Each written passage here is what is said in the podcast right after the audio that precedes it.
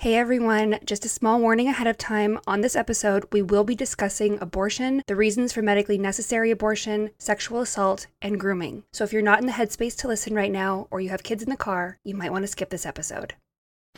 Hosted on dimlywit.com.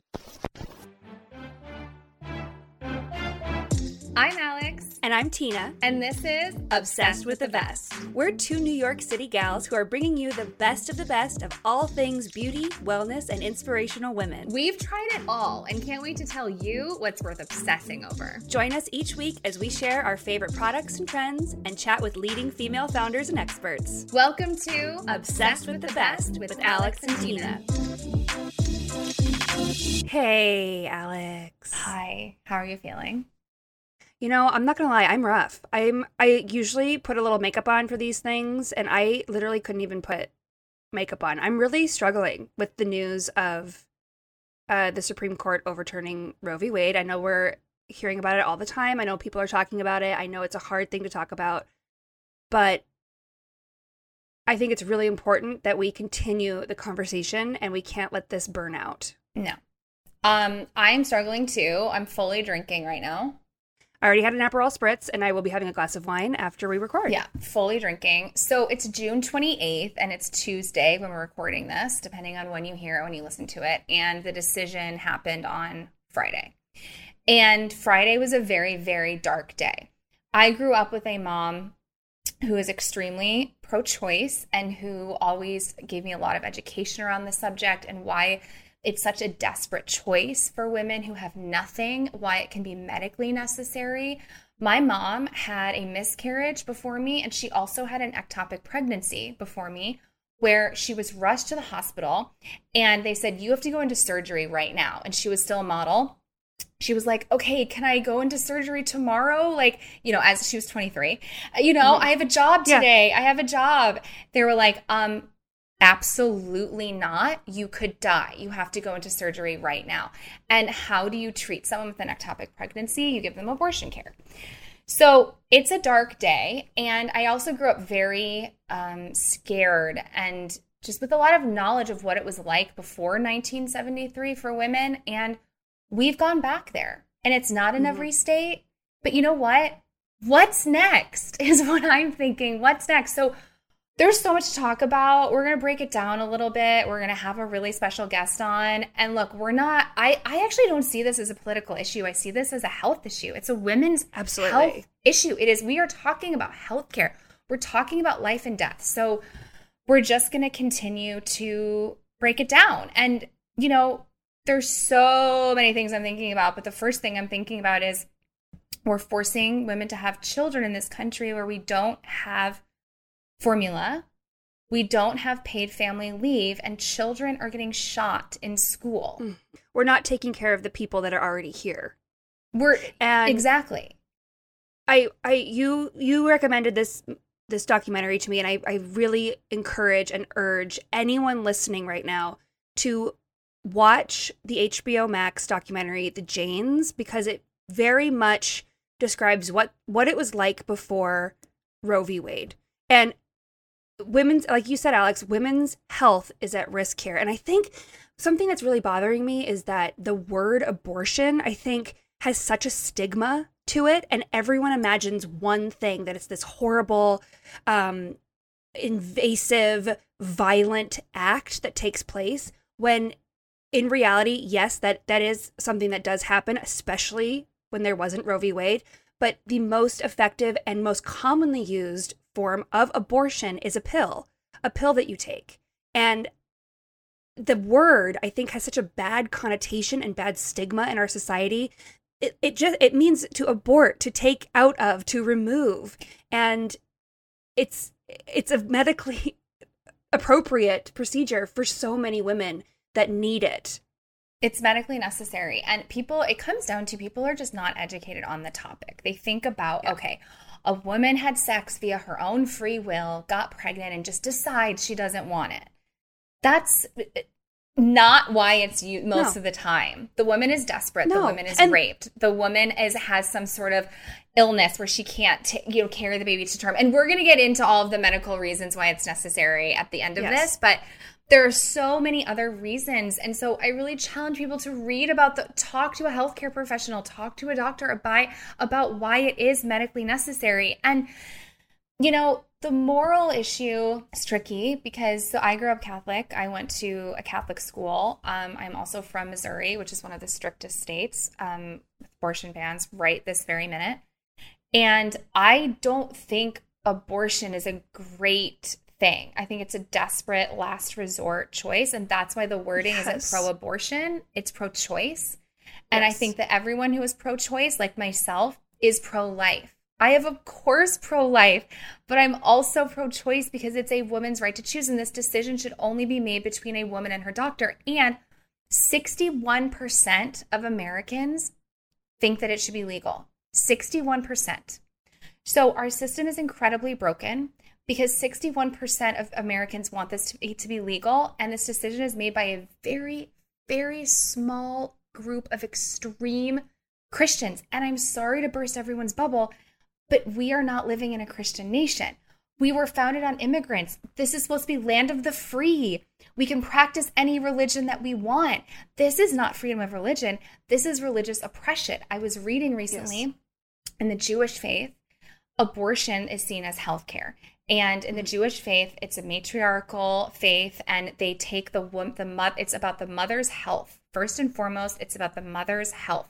If anything needs to happen with the fetus to save the mother, they do it, and they don't really think of it as the baby as a life until it can be viable outside the womb, until the woman has the baby. So that well, you know that churches won't baptize a fetus because it's not considered a living thing.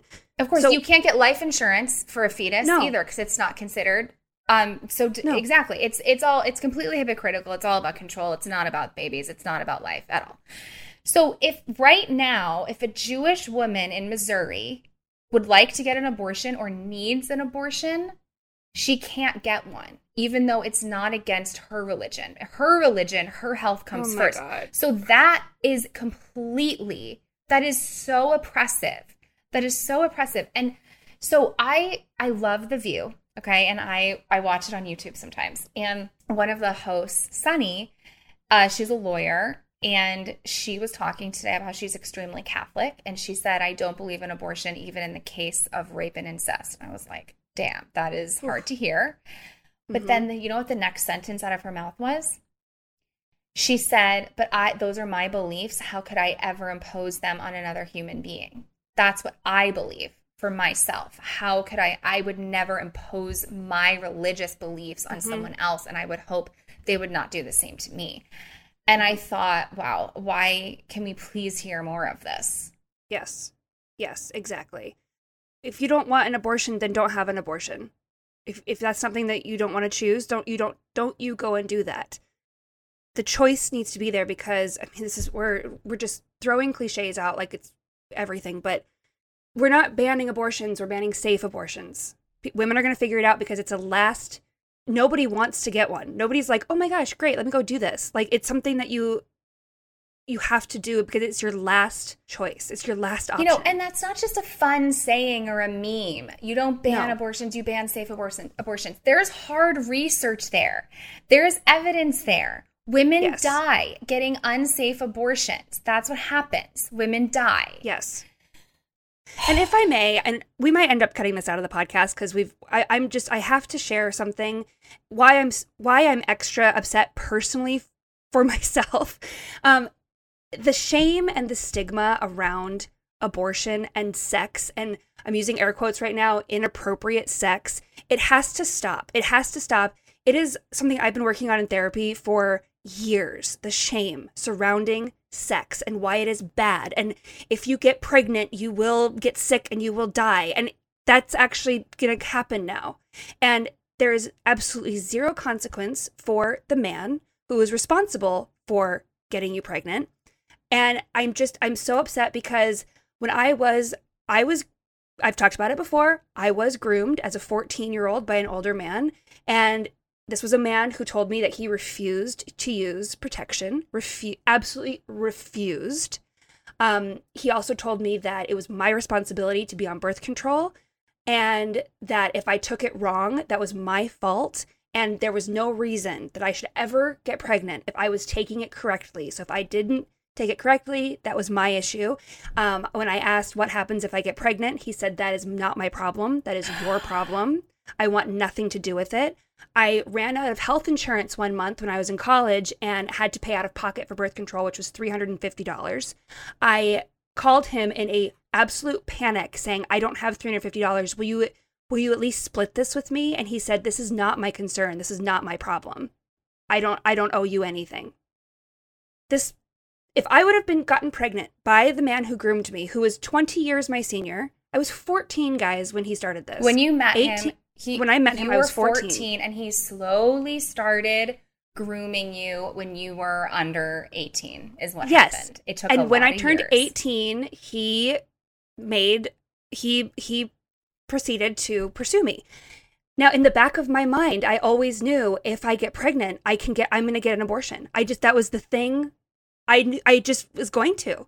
And I'm sorry, but if I would have gotten pregnant by my my predator, my groomer, I would not have He was a literal baby. predator. He Yes. was 20 years older than you and a predator who preyed on you when you were a child. Yes. So uh, uh, that is my personal stance on it. I I thank the heavens above or whoever was watching out for me that I didn't get pregnant and I did not have to make that decision. But I will tell you right now, I would have made that decision without hesitation had that had that happened to me because I would have been in a position where no one would have had no one would have had a positive experience No, by that. Tina, I I actually didn't know he said those things to you in plain words. I've heard a lot about this, but like that is so fucked up and I'm Yes. so sorry. It's Well, just beyond. I just know that I'm not the only one out there that has experienced things like this, and that's what makes me so upset. And that there is so much shame around sex and around sexual health. Mhm. And yeah, I could go even more into it, but that's I, that is what's You making know- me just sick.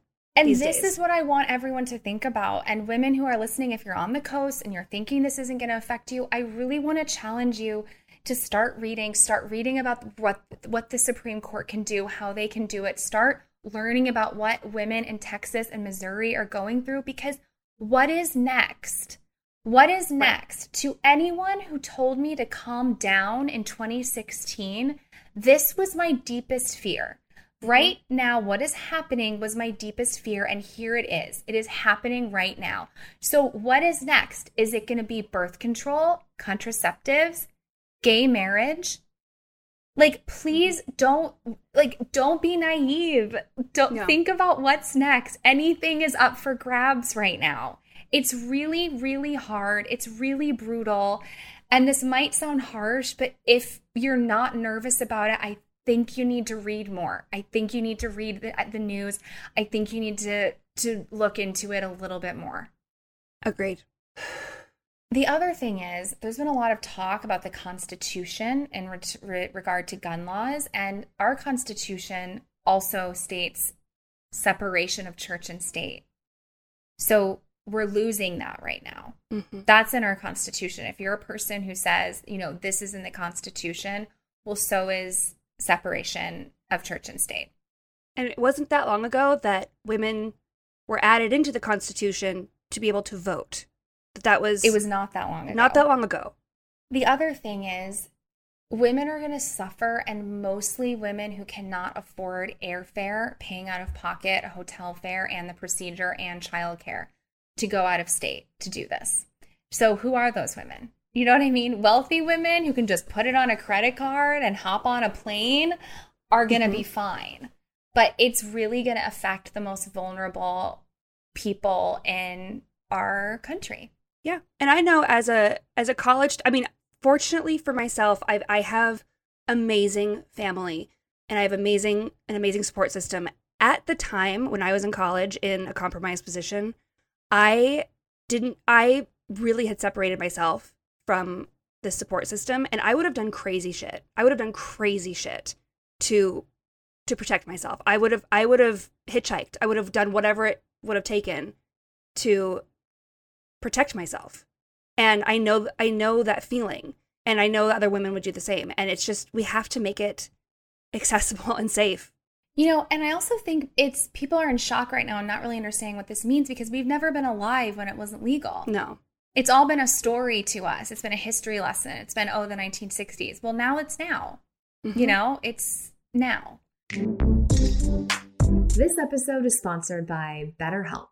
If you know Tina and I, you know that we love therapy. We honestly don't even know how we would have gotten through the last two years without our weekly therapy sessions. BetterHelp offers easy, affordable, and convenient access to therapy. First of all, you don't even have to do any of the research, which can be the hardest part because they do that work for you. They will literally match you with a therapist in under 48 hours. Second, you don't even have to leave your home because BetterHelp offers video, phone, and live chat sessions. Honestly, it's always a good time to invest in yourself and in your mental health, so give it a try and see for yourself why over 2 million people have used BetterHelp online therapy. We have a special offer just for our obsessed listeners. For 10% off your first month of professional virtual therapy, go to betterhelp.com slash obsessed. That's better, dot com slash obsessed. Thank you to BetterHelp for sponsoring this podcast.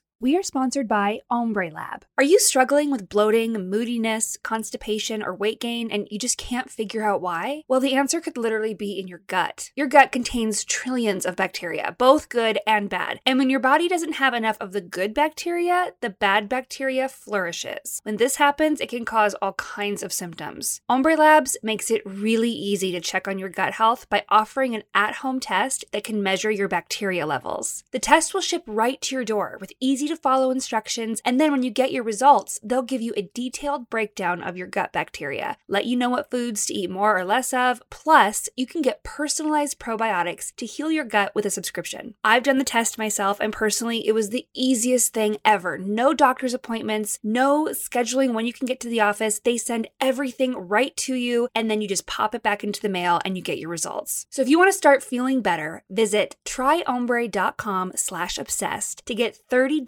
off of your test. That's T-R-Y-O-M-B-R-E dot com slash obsessed for $30 off. Thank you to Ombre Labs for sponsoring this podcast. So we all know people who have gotten abortions, and you eh, even if you don't know they have, I'm sure they have. We all know someone who has had an abortion and who has needed that service in their life, Yes. whether emotionally or medically. So we're going to talk to someone right now to guide us through all of the reasons why abortion care is absolutely necessary. Her name is Maddie, and she's a nurse practitioner who studied in Missouri but now practices on the East Coast. Because this is such a hot button issue, we are going to interview her anonymously, so we won't be using her last name.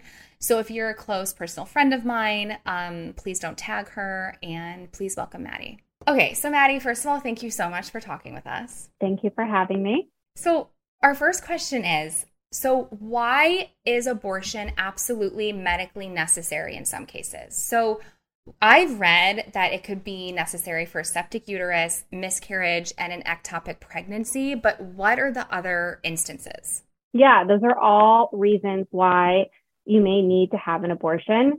Um, other reasons are for women who have underlying health issues like kidney or heart disease, and the pregnancy just physiologically may significantly worsen those issues and pose a threat to the woman's health. So it's just safer to terminate the pregnancy. Um, things like infection, um, preeclampsia, which is uh, when the woman has high blood pressure. All of those things can be reasons why we want to terminate the pregnancy. I also just was looking at a tweet who was saying, like, okay, a woman here just got diagnosed with cancer and said she can't be treated until she terminates the pregnancy, but they can't do that in this state, so she has to go to another state. Yeah, so a lot of the cancer treatments are not safe for pregnancy. So the, the options for treatment would be significantly limited if we were to continue the pregnancy. So, Maddie, I've been hearing the term ectopic pregnancy. I was not familiar with what that was um, until recently. Can you explain to us what is an ectopic pregnancy and why is it so dangerous? Yeah, absolutely. So an ectopic pregnancy is just a pregnancy that's not inside of the uterus. It's in the wrong place. And most commonly, this is going to be in the fallopian tube, one of the fallopian tubes, and it's called a tubal pregnancy. If the pregnancy is not in the uterus, as it develops, it's going to potentially cause a, an issue to the structure that it's growing into. So if it's in the tube, the tube's a lot smaller than the uterus. So as it grows, it can actually rupture the tube, um, which can cause issues later on if the woman tries to become pregnant again, um, because the, the, tube is how the ovary gets to, the egg gets to the um, uterus. And also it can cause significant bleeding. And it's an emergency, correct? Like when someone comes in? Totally an emergency, exactly. So if someone calls, I do telehealth. So if someone calls in and is reporting symptoms of an ectopic pregnancy, we don't bring them into the office. We don't send them to an urgent care. We send them to the emergency room. Wow. So it's not it's not viable. There's no miracle that happens where a baby can grow in a fallopian tube or somewhere that's other than the uterus. Nope. Absolutely not. It needs to be in the uterus. I've also been reading why sometimes women will need abortion care after a miscarriage and a lot of people's perception of a miscarriage is okay, the uterus kind of ejects the fetus, like it's gone. Can you explain why you would need abortion care when you miscarry? Yeah, so ideally that's what happens, right? The the pregnancy doesn't continue and the body just kind of takes care of it naturally. Um, but that doesn't always happen, and it doesn't always happen in a timely manner. And the longer that the products of conception, that's what we call them, um, the longer that they stay inside and there's not this normal developing fetus, um, y- your risk for infection goes up. So if it's been identified that the pregnancy is not going, it's not progressing, there's not normal fetal development, um, you have a couple of options. You can wait and see um, if the body will just expel it, or you can have a surgical procedure called the D&C and have the surgeon remove it, or you can take the same medications that you would use for an abortion to um, expel the pregnancy. Because really, what it does is just kind of stimulates the uterus to contract, the uterus to contract, um, and and move things along. Right. And I also have a friend who her they she had to take the abortion pill during her labor to start yep. contractions. Mm-hmm. And she was mm-hmm. like, if that wasn't on hand, I would have been in a bad spot. The other thing I want people to realize, and I really didn't realize this until a few years ago, is how common miscarrying is and how common ectopic pregnancies are. I was telling Tina before my mom had me, she dealt with both of those situations, mm-hmm. but like these things are very common. Yep. And when I, I had a miscarriage before I had my first, and my um, my body wasn't doing anything about it. I didn't even know that I had a miscarriage. I just went for my normal scan, and they said that there was no longer a heartbeat. Um, and so I had I had the, those three choices. I could have have a surgery. I could wait and see what happens, or I could take the pills. And I elected to have the surgery because I was really worried that my body would start to naturally pass it while I was on the subway or um, at work seeing a patient. And you oh just, my God. The timing of it was made me a little uncomfortable. So it was great that I had the choice to have it surgically removed. The problem was that even that didn't really take care of everything. And I ended up needing to take the pills as well. Um, so it's, it's not always a, a seamless process. So you literally needed both. You needed both the surgical. Yep, I needed both. Right and you are young, healthy, but like this is a thing that happened. Yeah, and actually, when I was induced with my my first George, um, I they gave me side Cytotec. They gave me a medication like your friend had to start the induction. See, and if people didn't hear the word abortion attached to it, I don't think they they just go, "Oh yes, this helped me induce labor." And mm-hmm. I think there's such a con like a, the abortion has become this dirty word, and it's it's not. Um, Maddie, you mentioned D&C. What exactly is a D&C? Yeah, so it's a surgical procedure um, where they, the D part is dilation. They dilate the cervix, which is how we get to the uterus, and they use a little tool called a curette to kind of like scrape or remove the tissue, um, the products of conception, and um, that's how they kind of end the pregnancy. Um, but they also use that same procedure for miscarriage management. They use that procedure to diagnose issues with the uterus, like um, fibroids. They can also use it as part of a fertility workup to make sure that the lining of the uterus is healthy enough to maintain a pregnancy. So when you hear D&C, it's not always referring to an abortion. It can be a lot of different things. That is so good to hear because I feel like um, the abortion has gotten a bad reputation because I think that's the immediate thing that people go to is that it's the super invasive, violent procedure that happens when it's that's not actually the case and it's also used for No. other things. Yeah, it, like I said, it can be used as a therapeutic um, option. It can be used as a part of a diagnostic workup.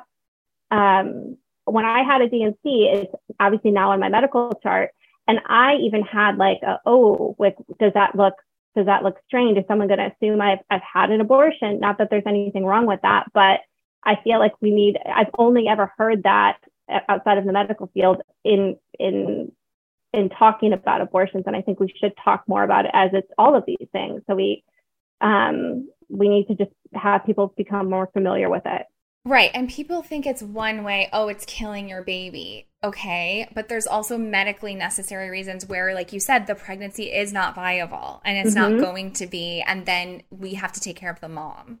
right So people are really worried in these conservative states about delays in care for emergency situations because if you're a doctor in Missouri, which we are both from, you could be facing legal charges, losing your license, um, fines if you do something wrong. And so there might have to be time where you're consulting with the legal team, talking to a lawyer. So why can a delay why is a delay in emergent care so dangerous? so what i want to say is that um, and in these situations it's often gray until it's too late so it may not be clear that it's 100% necessary for women to have an abortion um, until there's an irreversible complication. So for situations where the woman's health could be at risk if the pregnancy conti- continues like a severe preeclampsia early in pregnancy i think an abortion should be discussed before the situation becomes emergent. So if these situations are anticipated, it should be something that the, the woman's counseled on as an option. And if you're in a state where abortions are illegal, except if medically necessary, my fear is that the healthcare provider is not going to even touch that subject until it's too late. They're not going to have these conversations with the woman early enough. That is so right. These are scary. the tiny yes, the tiny, tiny nuances here of how this trickles down and the domino effect is wild. It's just gonna have such an impact. Mm-hmm. One of well, one of the arguments you kind of started talking about this. One of the arguments that we've been seeing is, you know, well, if you can't get an abortion where you live, then just go travel to another state. What are your thoughts on this, and is that actually a workable option? I don't think it's workable. I don't think it's scalable. And I think the, the most obvious barrier to this is the financial, the cost of having to travel, the cost of having to get a hotel, the cost of the actual procedure. It also would be very difficult to make it discreet. Like, unless you don't have anyone that would be wondering why you're suddenly traveling, um, you may have to come up with a story. You may have to come off, you may have to take some time off work. If you have other children, finding childcare um, for women that are in situations of domestic abuse, it's obviously going to be tricky for them to get to an out of town clinic um, and away from their partner for that amount of time. Um, it's also probably very isolating to have to travel for for a procedure like this and not potentially be able to take anyone with you um, to kind of have to go through that alone. Um, and in my situation where I had the miscarriage, there was a lot of follow up involved. And if there's follow up required to an abortion, they're either going to have to stay in that state for that period of time, which for me it was it was weeks. It was like six weeks of follow up, or they're going to have to figure out how to travel back and forth or try to follow up at their in their home state. Um, and if it, abortions aren't legal in their home state, then the providers there may not feel comfortable dealing with a complication. They may not know what to look for. The woman may feel, you know, ashamed or fearful to, to seek that follow-up care. And for the clinics in states where it is legal, are they going to have the capacity? Are there going to is there going to be a significant delay in care trying to get an appointment? Are they going to have enough providers? Is there going to be enough funding? Right. And you hit on something so important, which is being discreet. And we have been talking a lot about how this is really going to end up being such a privacy issue in these in these red states. I've been reading a lot about, you know, the period tracking apps, you know, deleting those, not telling your doctor when your first period was. Mm-hmm. You know, if you miscarry, you better document it because how is some what if someone wants to sue you? Like just all of these things is like how are people this is the most personal thing and the most personal decision and how are people actually going to find out you know? Like it since right. it's criminalized like how are people finding out? The other thing to think about is if you have this procedure done in another state um, and then you come back to your home state and you're seeking regular ob care or regular gynecological care and there's an issue is the woman going to feel comfortable sharing that history with the ob that's in this restrictive state? Because it's going to then be documented on her health record and if she doesn't, then that could pose a risk to her because her full history isn't known. And there are things that you need to think about, like sometimes if you have a D&C, it can make it a little bit more challenging to maintain a pregnancy going forward. So that would be something you'd want to share with your OB that you've had this procedure done. I actually, that's something I, I didn't even think about until now because your doctor will ask you, you know, yeah. have you, because exactly because it's important to know your history. And of course, if you're living in Texas or Missouri, you're not going to want to tell your doctor that. You're not going to want to tell anybody. Right, exactly. And if if you're struggling to become pregnant again, um, one of the things they'll ask you is, "Have you ever been pregnant?" And that kind of focuses your infertility workup. So if you're not sharing that, you may be putting yourself um, up for unnecessary procedures and unnecessary testing because the workup for if oh, I can't, I can't get pregnant. I've never been pregnant versus I can't maintain a pregnancy. It's different. So um, I, I foresee a lot of issues with, with having to not being able to get the right care in your home state and not having that trans- feeling like you can be transparent with your healthcare provider. I mean, for sure. Do you happen to know how many abortions are performed every year? I actually didn't know this. And knowing that we were going to come and talk about this made me look it up. And I'm so glad that I did. I didn't, I don't really know what I thought the number was, but it's six, it's a, a little over 600,000 for 2019, which is the, the most current data that we have. And it's um, voluntarily reported to the CDC. So the count may be, it, it may be a little bit low, but that's like a ballpark. And so that's a huge number of of women that are needing this procedure. And I don't know how many of those are occurring in states where it will continue to be legal, but that's it's not a small it's not a small number. No, absolutely not. I have to take a break and talk about how much I love Plant People. Plant People makes doctor formulated CBD and mushroom tinctures, gummies, serums, and lotion that will help you optimize your health. Personally, I'm obsessed with the sleep drops and the Soothe Restorative Body Balm. The sleep drops are a healthier alternative to melatonin to help you relax and fall asleep without feeling drowsy the next day. And the Soothe Balm is my go to for sore, tired muscles and my secret weapon for dealing with cramps. So, for 15% off your first Plant People order, use code OBSESSED at checkout or tap the Plant People link in the show notes for this episode. So, as you probably know, two of my biggest passions are clean beauty and supporting female founded brands, which is why when it comes to makeup and skincare, Beautycounter has been one of my favorite go to brands for years. Their makeup looks incredible and their skincare really and truly works. Plus, they use non toxic ingredients and are environmental working group certified. The two beauty products I absolutely can't live without are their vitamin C serum and the Dew Skin Tinted Moisturizer. I use both of these products every single day and I never travel without them. We don't have to be putting toxic chemicals all over our skin anymore because there is a better option. So, if you'd like to shop some clean beauty with Obsessed with the Best, go to beautycounter.com slash obsessed and then enter code CLEANFORALL20 at checkout for 20% off your first purchase. That's beautycounter.com slash obsessed and code CLEANFORALL20 at checkout. Or just scroll down to the show notes for this episode for more details. So, you grew up in Missouri you studied medicine in Missouri and then you moved to the East Coast. So, you're if you're sitting here, could you put yourself in the place of a OB in Missouri? what would they be afraid of? Are they likely to want to stay in Missouri? What are your thoughts as a healthcare professional? I think that medical decision making is already very difficult and high stress, especially in a profession like obstetrics that has a very high malpractice uh, suit rate.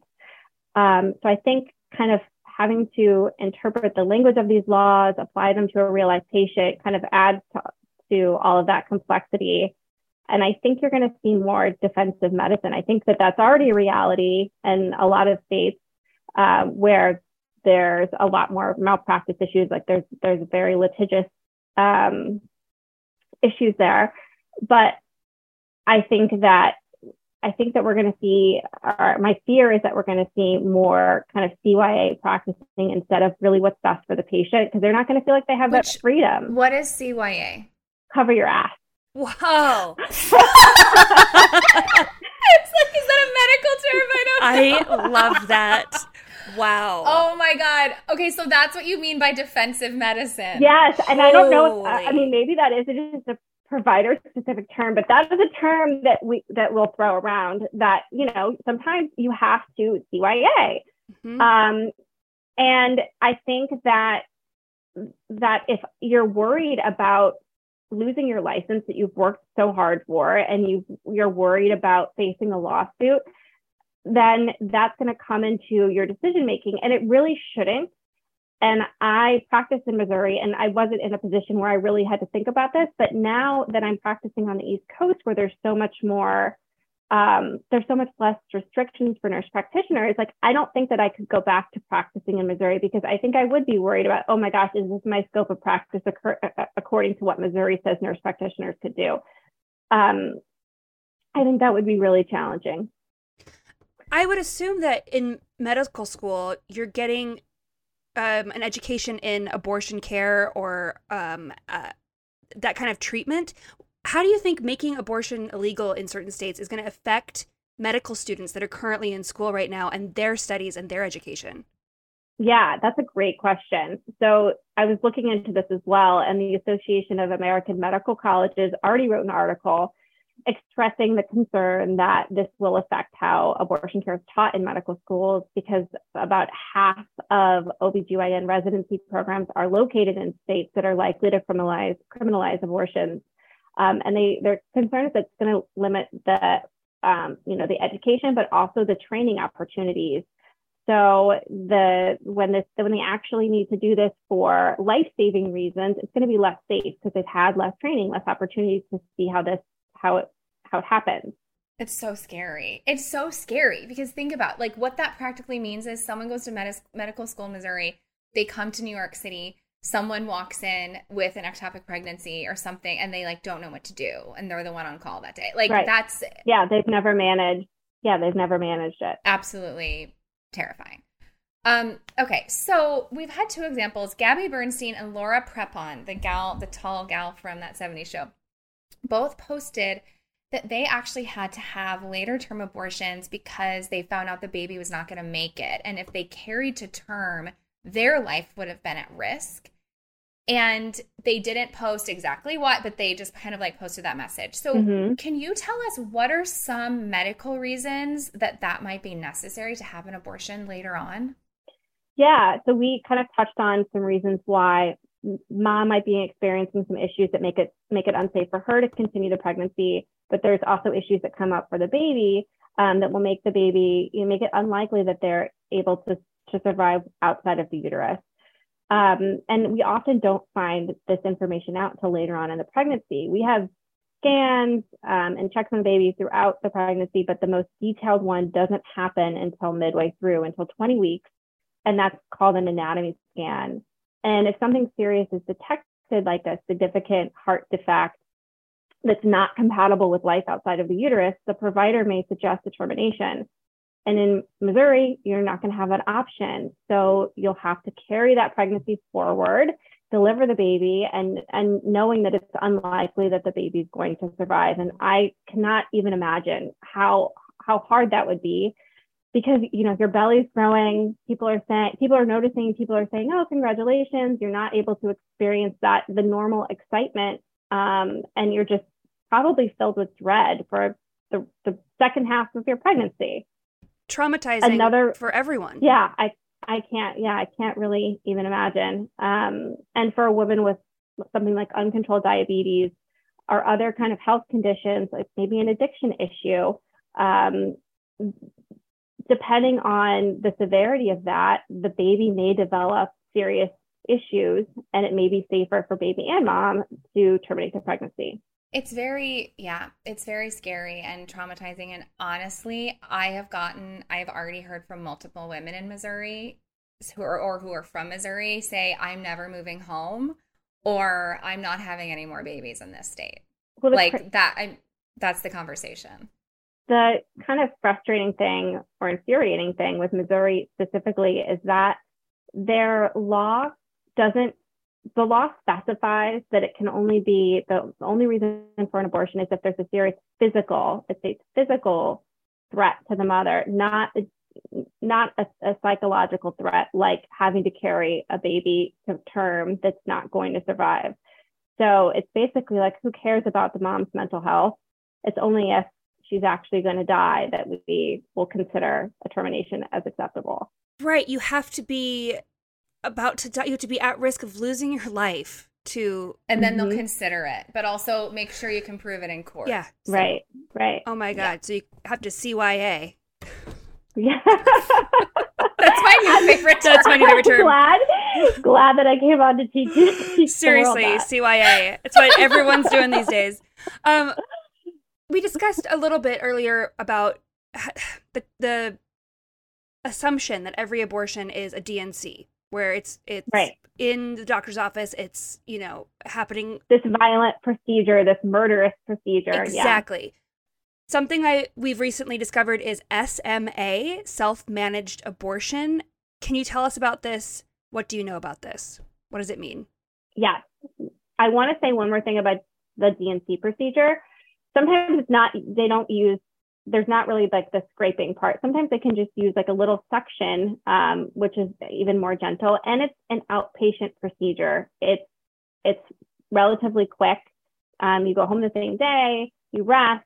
It's, you know, it's really, it's a, it's a lot, but it's not like they're cutting your stomach open or anything like that. It's, So it's not like the scene that we see in Dirty Dancing, where Right. yes, Well, she had an she had an illegal abortion that with unsterilized instruments, which is why she got an infection. So that Yes. you know on the table now. So Um, okay, so a self-managed abortion. This is actually kind of new. Um, it's an abortion through two different medications, um, which that part isn't new. But what's unique about it is that you don't have to go in person to a doctor's office and have any testing performed. You actually administer the, uh, the medications yourself at home. Typically, with a medication abortion, we're having the patients confirm the pregnancy with a blood test we do an ultrasound to make sure the pregnancy is in the uterus um, and, not, and not an ectopic, ectopic pregnancy. But what we started seeing with COVID was an interest or more of an interest in no touch or self managed, no tests. There's a few different names for them, types of abortions. And it kind of eliminates that step of needing to come into the office for care. Um, and the research has shown that in a lot of cases, it's safe to do this. And there are a few different telehealth companies providing this care. I can't think of the there's is it Hey June? hey Jane, Jane. hey Jane, Hey, help. Jane. Jane, hey, we love them. Yes. Okay. Yeah. I think I, I have to double check, but I think that they they do offer this. There's also another company, and I'm gonna link it in the episode notes. I can't think of it. I just saw it today.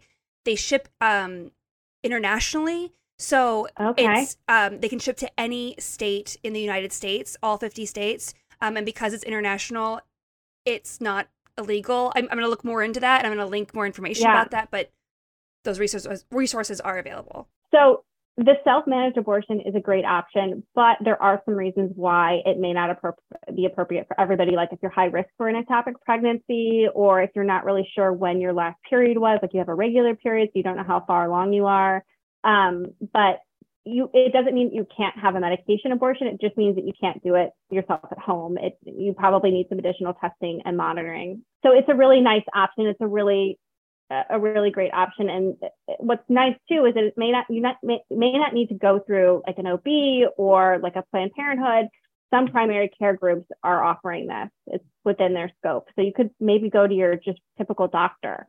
Do you know what qualifies as a candidate for an SMA through telehealth? Do you have to provide a pregnancy test or what is required? So I think it probably depends on, on who you're getting it from. With my group, there is a long um, list of things that, like, there's an exhaustive list that we'll go through with the patient. Um, and I could get that for you. Don't have it handy now. Um, but it's typically someone will call in for options counseling and, and say that they have an unintended, unintended pregnancy. Um, and then we talk about this as an offering, and then we book them um, for a remote visit, so like a, a, telehealth call with a provider that offers the service, and they kind of go through a checklist of things that make sure to make sure it's safe. And you would always have the option of coming in, but this is really just um, if you prefer to do it at home. I mean, a silver lining of COVID is the telehealth thing. It's it's pretty locked and loaded. Mm-hmm. Um, so Tina and I just learned that an insane thing about Plan B that I literally did not know my entire life until this year, Tina, when you told me that Plan B is not very effective on women who are over 155 pounds. Tina and I are both under 155. Over. over. Well over. Pounds. Well over 155. Like, uh, yes. most women, a lot of women are. I'm like, you literally, we're both five nine. Yeah. You just tall women. It's like, and, and if I'm like, if we didn't know this, a lot of people don't know it. Yeah, I there are there are a few different options, and I think because Plan B was the first, that's kind of like what has stuck, and that's also the only one that's over the counter. So I think that's that's okay. Okay, yeah. probably also just did really great advertising. Um, but it, yeah, it's the old school option. It's it's the least effective of the main ones. It's 89% effective, and you have to use it within 72 hours. Um, and you're right. There is kind of a cutoff for efficacy for weight. It's up to a, BMI of up to 26. So you can't, um, and I think it might be the weight maybe 155, like you said, or 165. I can't remember, but yes, there's a there's a weight cutoff and a BMI cutoff. Um, but the the better option, the option that we most typically prescribe, um, it's prescription, so you can't get it over the counter, but um, it works for up to 120 120 hours, which is a much longer time period, which is great. Um, especially like if you're traveling or you just, you know, the weekend or something and it's difficult to get to get to a doctor, get to a pharmacy. Um, it's also more effective. It's 90, 94% effective and it works for a BMI up to 35. It's called Ella. Ella. Right? Yep. I've only mm-hmm. just okay. learned. I mean, why are we not blasting this in sexual education classes? Like, hello, we have options. We have options. Um, and eh, just to uh, reiterate and to be clear, the pill used for abortions, there is no weight limit for efficacy, no. correct? No. Works on any weight. Mm-hmm. Amazing. Okay, uh, Alex actually just told me about um, another. Well, because Maddie. Oh, because Maddie. T- okay, okay. So Maddie, you can tell all of our listeners. Um, I had no idea this was an option. That the copper IUD can also mm-hmm. work as an emergency contraceptive. Can you tell us how? Yeah. And, and how we would do that? Yeah, it's the most effective, um, up to 99% effective, and you still have the same 120 hours. And you can actually just leave it in. You can leave it in for 12 years, and that can be your form of contraception um, after it's inserted. It's uh, it's a great option. It's a great option. The only thing is that you have to have an appointment for it. So if if it's not difficult, if it's not easy for you to get in to see somebody, that would be the barrier. But otherwise, yeah, it's the copper IUD, Paragard. Wow.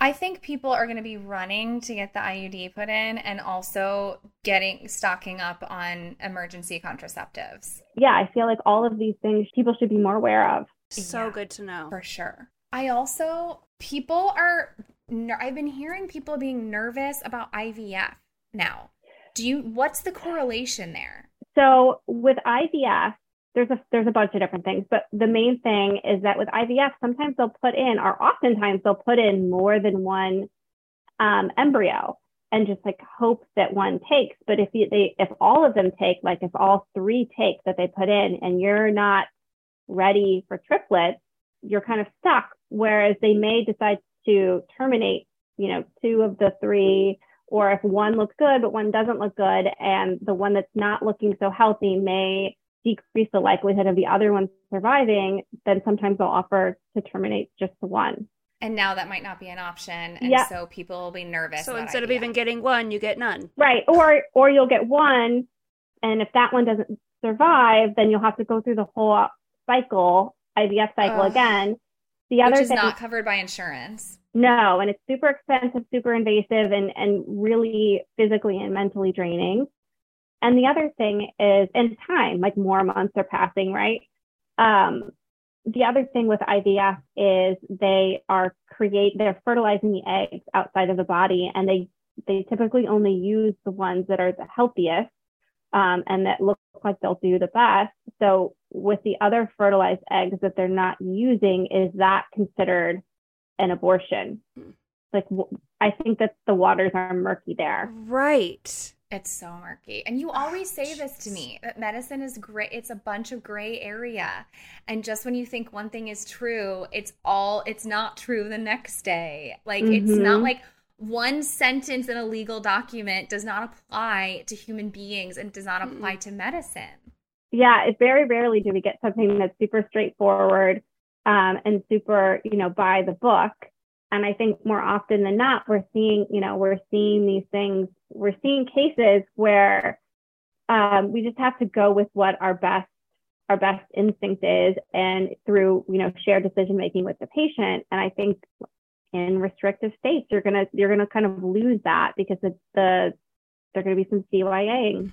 Oh my god. Is there anything else you want to talk about, get off your chest, talk about that you're noticing already in the medical community? I think we've covered a lot. I Yeah. I think it's really just I, I think this has made me realize how how how much education that there still needs to happen. Like we need to talk more about emergency contraceptive. We need to talk more about birth control options. We need to talk more about all of the procedures that women can have for all the different reasons and not just, you know, stigmatize a procedure like a D&C or the pills that you can take. I think we all need to be familiar with all the types of care that we can receive. Maddie, thank you so much. You've you've taken the word abortion and made it a much more nuanced, approachable, uh, accessible word for for us and a lot of our listeners. And we just can't thank you enough for for being here. Thank you Thank you so much for having me. Thank you. We learned so much. so much. Awesome. Thank you guys.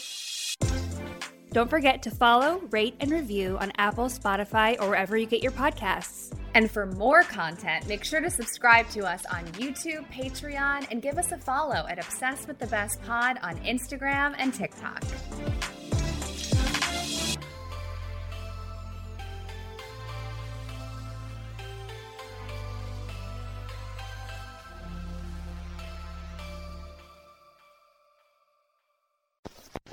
Hosted on dimlywit.com.